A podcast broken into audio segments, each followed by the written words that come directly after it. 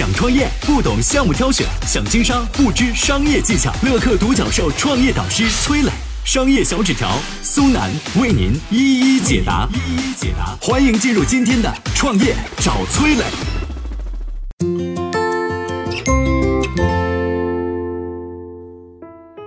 常年位居福布斯富豪榜前十名，被称为格力董明珠最强劲敌，低调的何享健是如何用五千块钱成就美的集团的？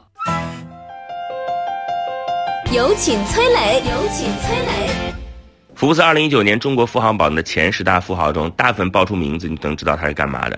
比如说阿里的马云、腾讯的马化腾、恒大的许家印、万达的王健林。那提到排名第六的何享健，哎，他是谁啊？哪家公司的？你可能要想一想了。其实你每天都可能遇到他们公司的产品美的电器。今天就来说说何享健是如何将美的从一个做瓶盖的小作坊打造成千亿家电巨头的。一九六八年，只有小学文化的何享健联合二十三个农民，筹集了五千块钱作为启动资金，成立了一个塑料生产组，主要生产一些瓶盖和简易的塑料制品。当时市场经济还没起步，小作坊随时都有被关停的风险。为了尽快让乡亲们赚到钱，何享健只好把产品的销路往外扩展。他常常背着瓶盖往全国各地跑。为了省钱，何享健总结出了一套方法。到了晚上，他就找机会在澡堂或者火车站里边蹭一觉。哎，早上舍不得吃早餐，他就拿随身带的红糖冲冲凉水；午饭饿了就啃干粮。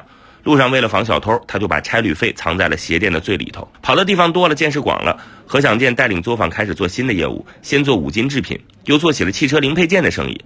这次转变让作坊赚了大钱，变成了正经的工厂。一九七七年，中国还没开始改革开放呢，但那个时候呢，何享健的汽车配件厂的产值达到了二十四万，净利润两点六万，这在当时天文数字啊！乡亲们赚到钱，过上好日子，哎，忙着高兴。但是这个何享健却并不满足，他觉得汽车配件虽然赚钱，但赚的都是零头。那会儿也没几个人买得起车，规模小，没增长空间，不是长久之计。改革开放之后，人们的生活水平逐渐提高，对于家电的需求也爆发式的增长。何享健敏锐地意识到，家电行业可能蕴含着巨大的商机。何享健先从生产电风扇的零配件起步，生产过程中，他发现啊，造一整个电风扇也没那么难嘛。主要的配件就是交流电动机而已。于是呢，他就买回了所有的零配件，准备自己造。没想到几个月之后，他还真造出了一台电风扇。何享健给他取名叫做“明珠牌”。听这个名字啊，就好像冥冥中知道将来会出现一个叫做董明珠的对手，成为他最强的劲敌。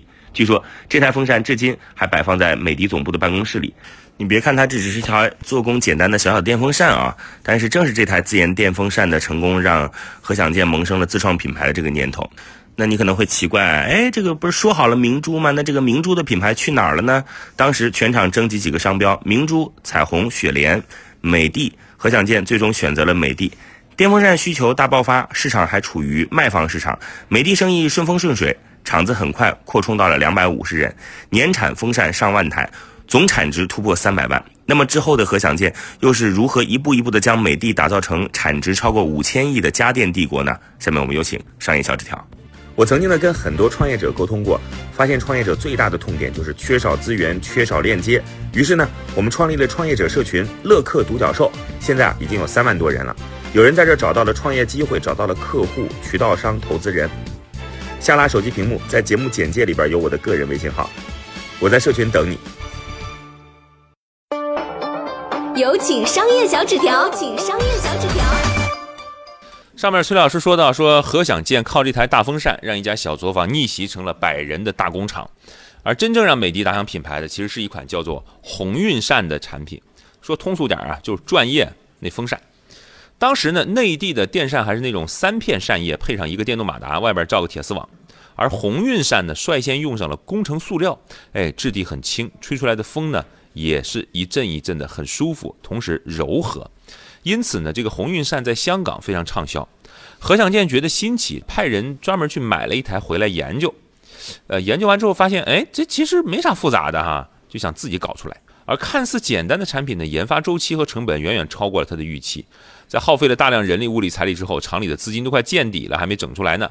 作为股东的村民们都着急了，就找何享健说：“老何呀，要不还是算了吧？啊，咱们赚点小钱，干以前那些事儿行，你别再研发了，这钱都不感觉深不见底，还投入呢。”但是何享健呢，却坚持自己的眼光，也顶住了村民们的压力。毕竟作为致富带头人呢，他在村里还是有些威望的，所以他压还压得下去。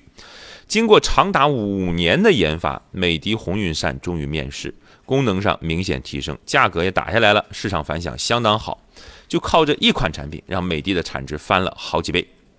然而，还没来得及更多享受成功的喜悦，不安于现状的何享健又瞄上了空调领域。当时在这块呢，国内没有几家企业在做，格力也还没有正式成立呢。但是自主研发空调，那比风扇复杂多了。这次转型很快让厂里的资金再一次见了底。哈，这个何享健呢，不得不向员工啊，当时传闻说他向员工去呃筹资维持生产。另一方面，何享健还想寻求出口，但是自营进出口权也迟迟没有拿到。就在这个两难的时候，公司迎来一阵春风。一九九二年呢，各地的股份制改革被提上议程，何享健啊，在一众观望的眼神当中，主动递上了申请。呃，美的啊，愿意当股份制改革的试点。改革完之后，第二年呢，美的在深交所成功上市，成为了国内第一家上市的乡镇企业，成功募到了十二亿资金。账上有钱了，何享健呢，在各项领域啊战略全面铺开，员工很快扩展到一万多人。都说人多力量大，但何享健发现呢，美的的销量却在逐年下滑。一九九六年，美的跌出了空调销量前三名。何享健意识到啊，美的犯了大企业的富贵病，啥意思？原来当时啊，公司大大小小的事儿全是何享健一个人拍板，高度集权之下呢，员工没压力也没动力，混日子的不良风气自下而上蔓延开来。只有小学文化的何享健在管理上面啊没什么研究，只能四处寻医问药。从一位专家口中呢，何享健得知，同样卖家电的日本松下采用的是事业部制度，哎，分工明确，效率很高。摸清套路的何享健呢，开始大刀阔斧的对自己的公司进行改革，把公司划分成空调、电机、厨具等五个独立的事业部门，由部门经理具体负责日常经营，何享健只管这些经理。有一次，一个经理接手了一个数千万的项目，担心金额太大，自己做不了主，便去找何享健审批。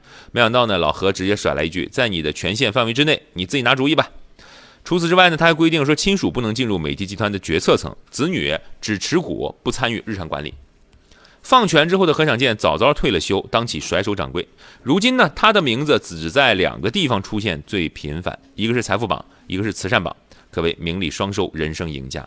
那么，假如你是？老何，你愿意在台前事事决断，还是在幕后分权放手，早点退休呢？